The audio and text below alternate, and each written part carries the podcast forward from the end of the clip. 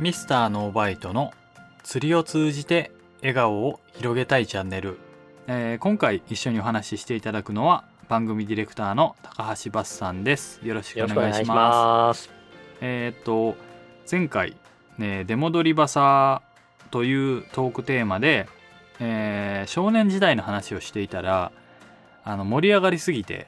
もうそれだけで30分ぐらい終わっちゃったんでね そうね、尺足りねえよみたいな感じになっちゃいましたね。そうそうそう、えーまあ、それでもさ話足りないぐらいのそうそうそうそうね、そいうろいろまだまだ話したいことは正直あるんだけどまああの前回のあの放送が人気だったらまたちょっとやるっていうことでそこそをうです深ね掘りするということで まあ、あんまりないかもしれないけどね。うんないかもしれないけど、 えまあまあまあで、えっと、もう一個その「出戻りバサー」というテーマにおいて大事なのは少年時代からはい間空いて、ーそうですね。うんで戻ってくるまでで戻ってきてからのことをちょっともう話していきたいんですが、はい、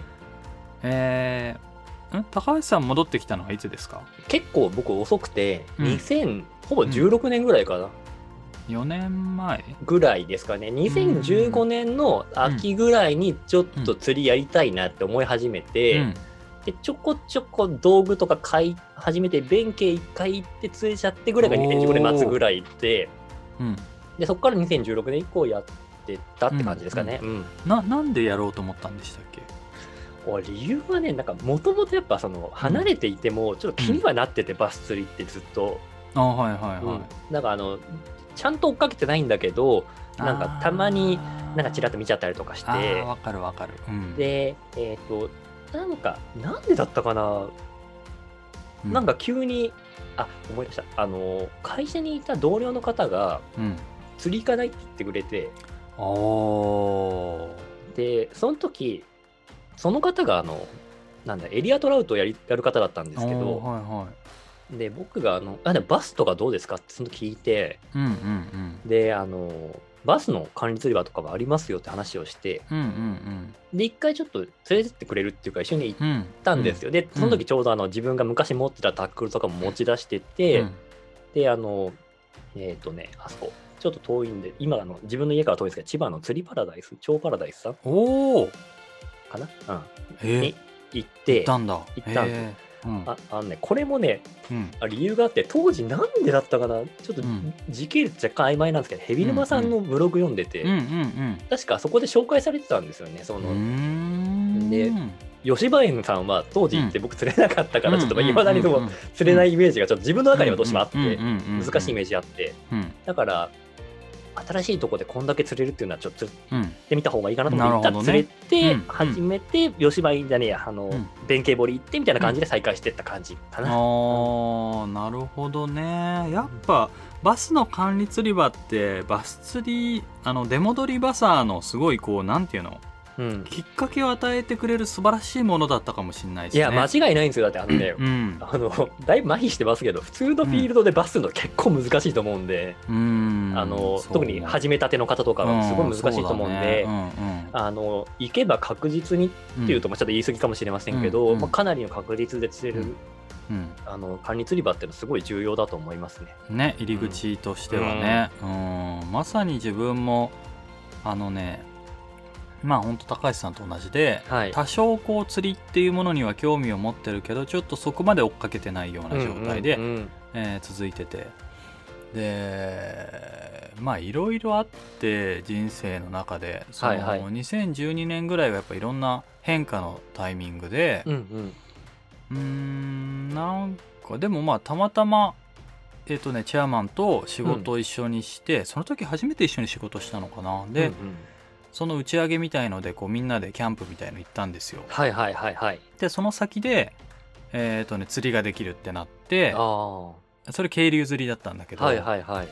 でさほらみんなもうちょっと10人ぐらいいたのかなみんなでさこれ、えー釣りやってみたいってなるから、はいはいみんなで川行くんだけどうんうんまあ ま1匹2匹釣れたらみんな飽きるわけよあそうですよね。そうえーもういいかなそんなねみたいな興味ないからね正直そこまでそうそうね。そうそうでうん釣れなきゃ釣れないでまたそれも飽きるからでえ1人2人とどんどん人が減ってってで最後まで残ってたのが3人いたのえはいはい自分とはサいイシーさんともう1人グーポンっていうはいはい子がはいいて、はいはい。でその3人はもう本当に真っ暗になる直前ぐらいまでやってて みんなにもう怒られるっていうそのまあ周りはねうもう引きますよそうそうねそうなんであいつらあんなに釣りしてんだよってそうでなんかバーベキューとかもやんなきゃいけないからさ準備とかもしなきゃいけないのにそういうのやんないでひたすら釣りしててはいはいであもうだからこの人好きなんだなってまあわかるわけじゃないですか。はいはいはいはいはいで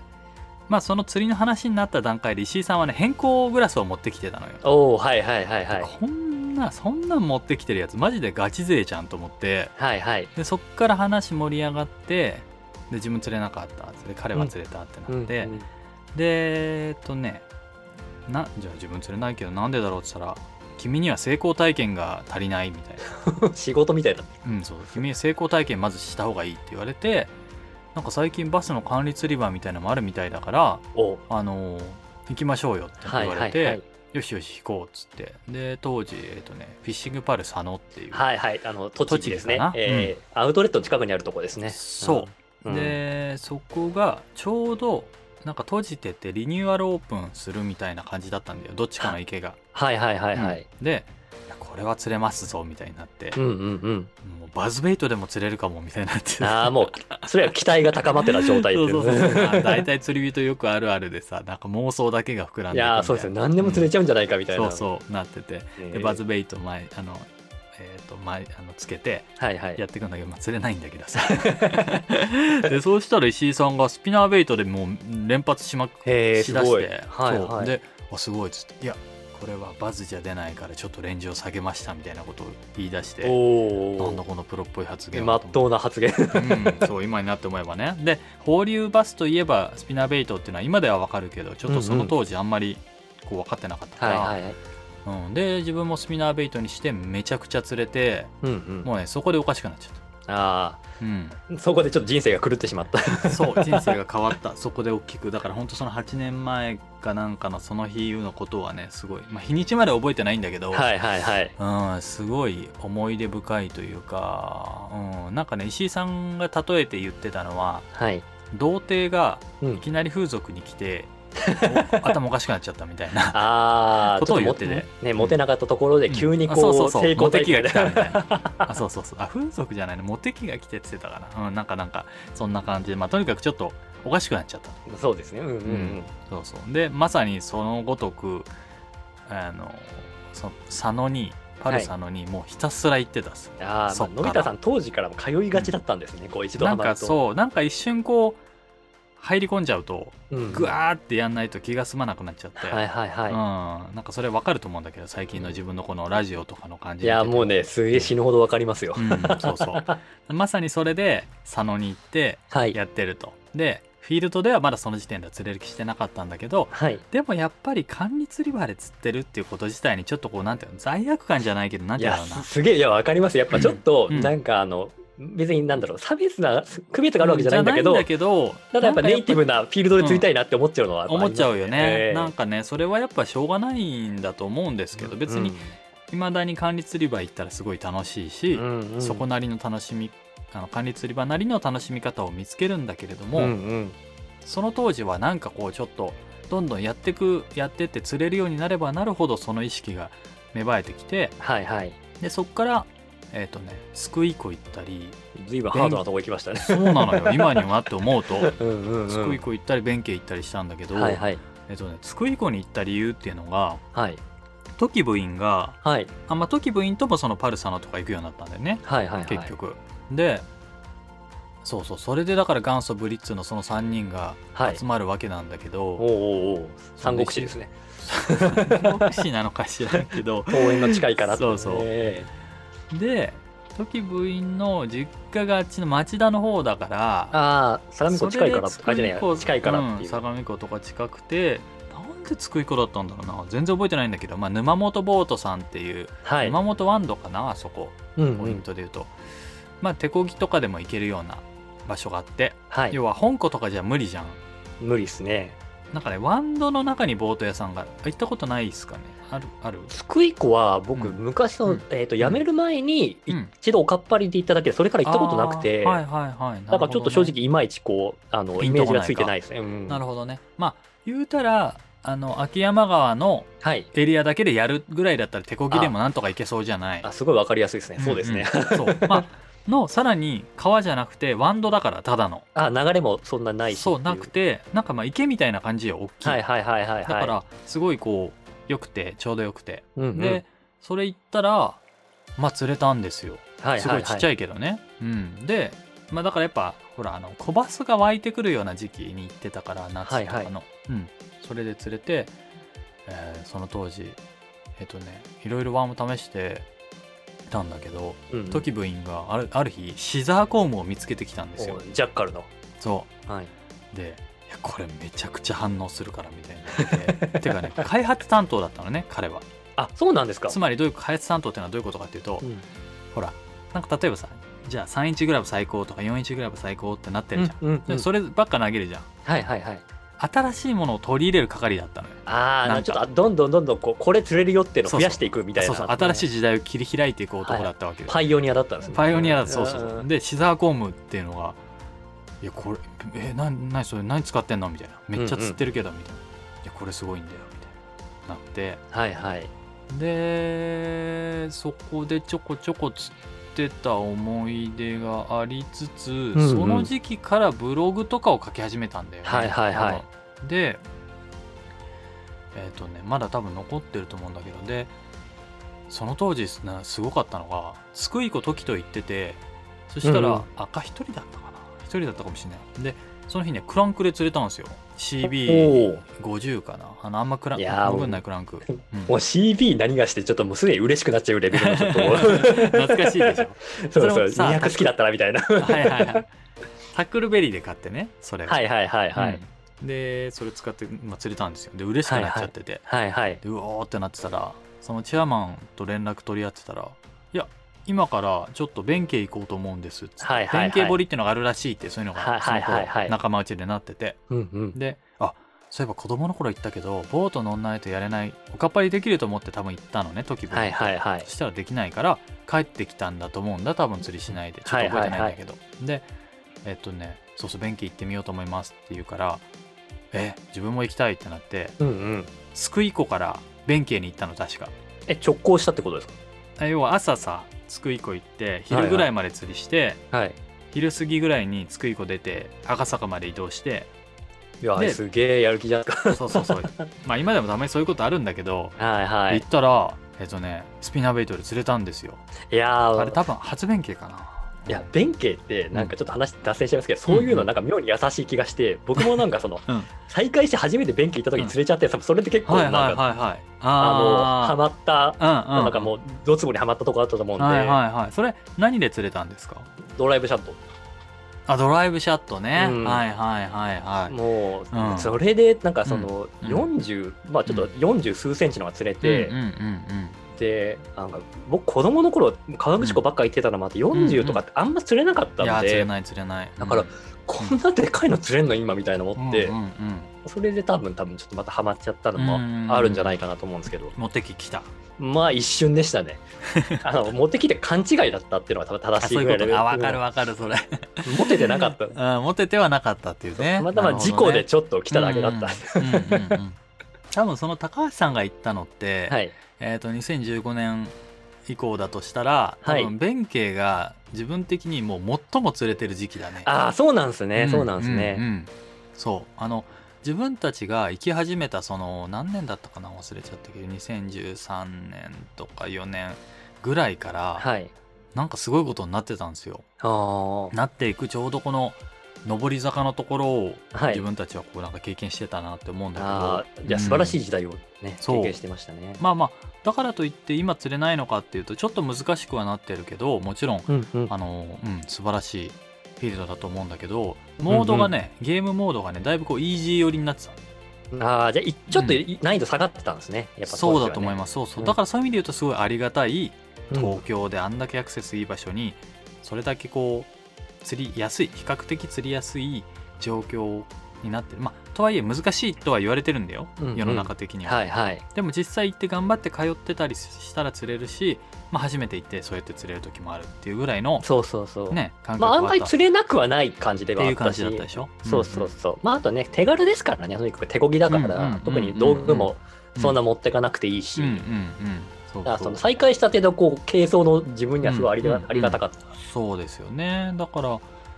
まああれがあってすごくその出戻りバサーっていう人に火をつけたのは間違いないかなって気もする、東京近郊の方だとしたら、いはいうんす管ご理い釣り場と弁慶大事ですね。そう盛り上がってたと思う、うん盛り上げる要素だったかなってまあ思うんだけどうんうん。えーっとねまあ今その戻ってきてからの釣りの話をしてるんでちょっとこれ触れたいんだけど、はい。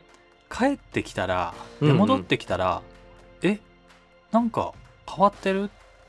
とかってはいいはいろいろあったじゃないですか、今ありましたね。うんえっ、とねちなみにちょっと自分先に言わせてあ、おもらう願いします。と、はい。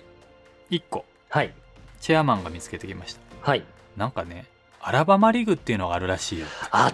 あのね、そう見た時に何これって思いましたわ。そうでしょうん。で自分も思ってうん。っていうかこれもう釣れすぎるからトーナメントとかじゃ禁止になってるらしいよって言われて えマジでってはいはいはいはい。い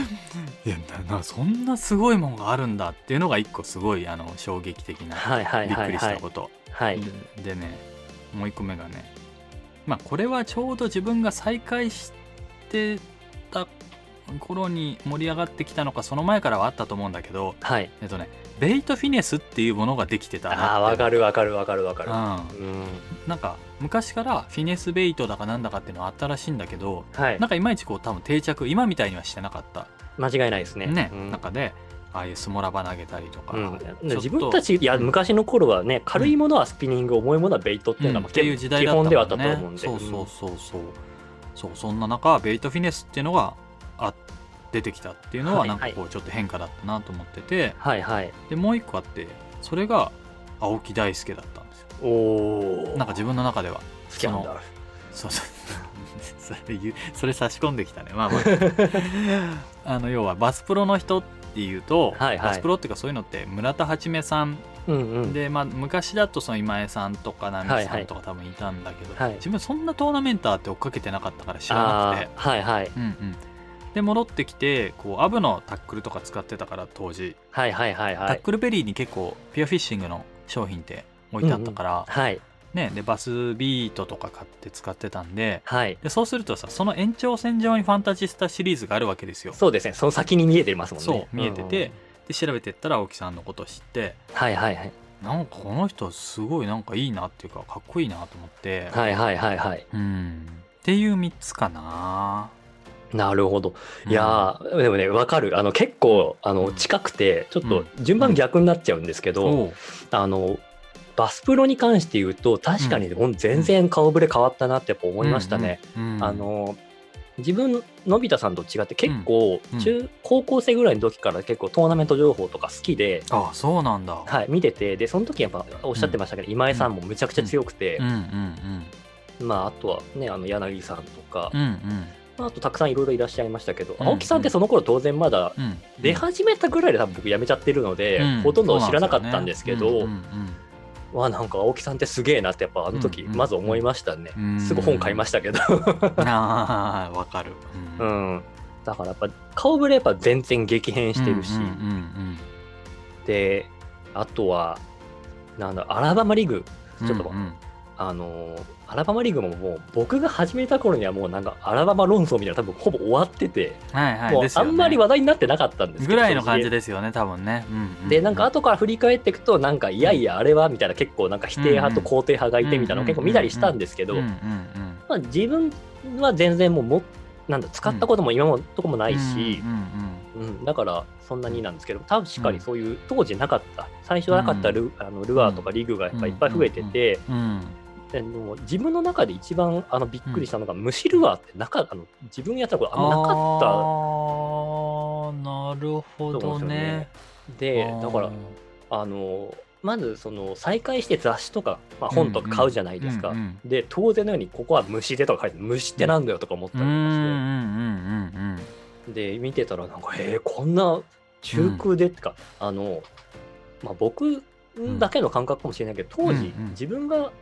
高校生の頃とかって、うんトップってうん釣れなかっ釣れないイメージだっいたやんですずよれないですねで、うんあのなんだ道楽とかそういうルアーもあったと思うんですけど、うんうん基本的にはあの大人の方がうんあの趣味で楽しむうんのがトップ、もうたしなみ言っ的たな、りね、そう そうそう大人のたしなみがトップっていうイメージ、ジで、うんあの友達とは結構トップ好きでこうザラとかガンガン使ってたんですけど、うんうんうんうん釣れねえよとか思っててうんうん、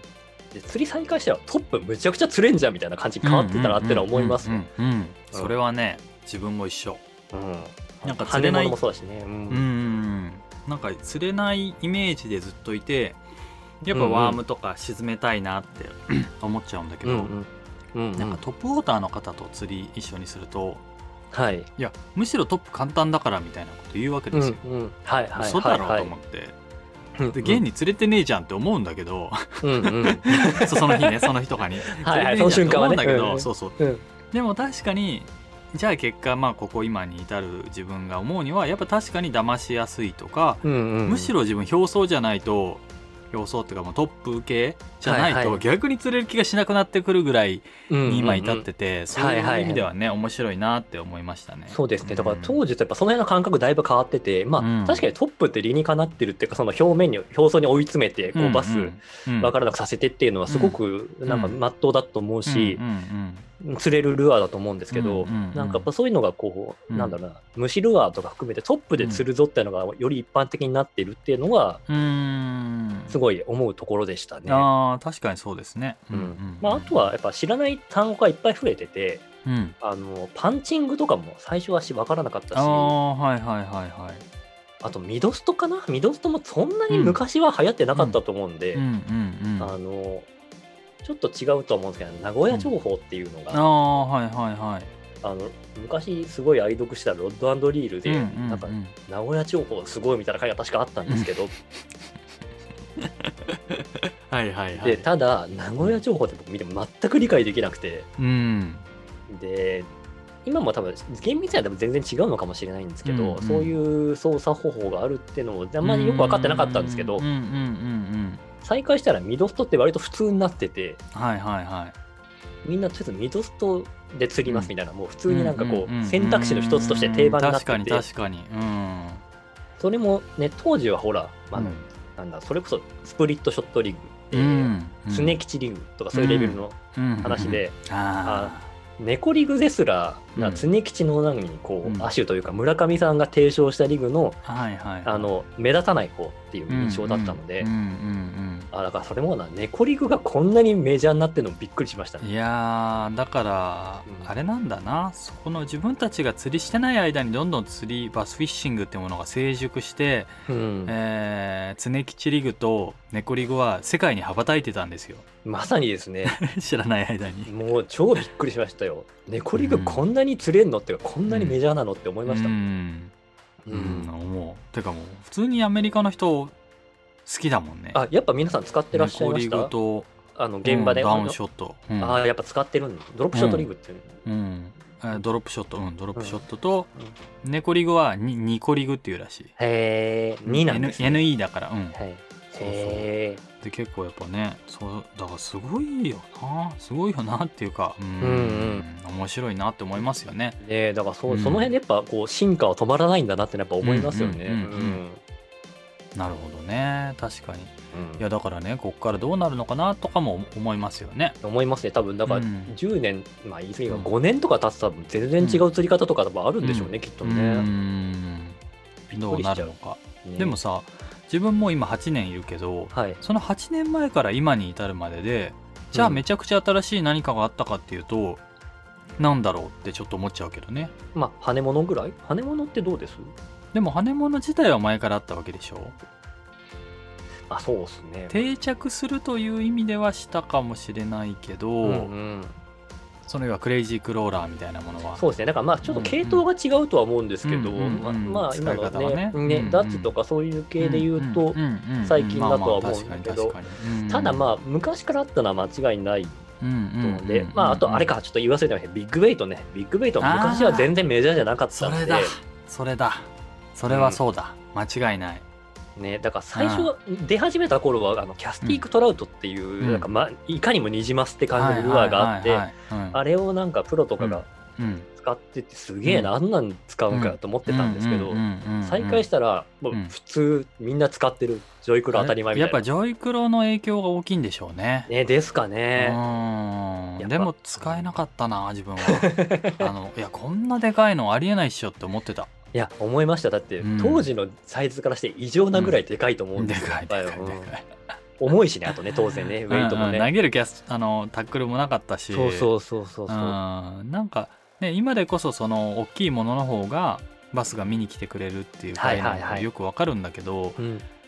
全然分かってなかったな面白いですねいや面白いさがそれはだいぶ変わったなって思う、うんいましたうんルアーで言うと、うん確かに確かにうんなるほどねでまあ、あとうん一番、まあ、ちょっとうんまあ振り出しに戻っちゃうんですけど、一番びっくりしたのはメガバス普通に売ってるっていう、あー 確かに こんなに売ってんのってもう超びっくりしましたしかも中古屋とか行くとねタックルベリーとか行くとねめちゃくちゃ売ってて、うんダサいの前回とか以前話した時も言いましたけども、うん釣り再開して、うんまあ、道具揃えようと思ってタックルベリーとか、まあ、結構皆さん行かれると思うんですけど、うん自分もやっぱ行ってうんグリフォンとかむちゃくちゃ買いましたねいやーわかるこんなに買えるんだ買ったよ結構まだ家にあんなそのいやうもう僕も持ってますやっぱグリフォンっねてやっぱうん当時、あこ憧れのルアーの結うん構かなり上位だったので、うん可愛くて釣れるみたういん、な、ね可愛いよね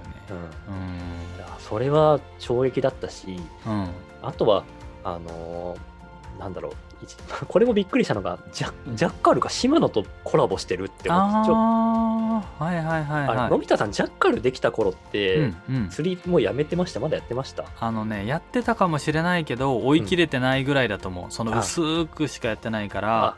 うん、ジャッカルができたってこと自体を多分あんまり理解してないかもあ、うんそうなんですね僕はあうのジャッカルあのできた当初から見てて、うんできた当初からって言うと偉そうだできた当初に見ていて 逆にで、うんうんあの小野さんと加藤さんじゃないですかあと下野さんも当時いらっしゃいましたけど、うんうんであの2人とも台うん話のイメージがすごい強くてうんうんであの小野さんなんかあの僕が釣り始めた頃に、うん最初の釣り始めた年にうんうんあの JB ワールドで一番取ってるんですけはいど、はいはだからあの小野さんといえば TD っていうイメージが、うんうん台話ってイメージがすごい強かったから、いはいうんなんで島野とジャッカルコラボしてんのみたいなすごいびっくりした覚えがありました、うんあー確かにアドレナねポイズンアドレナそうそうそうそうグロリアスうん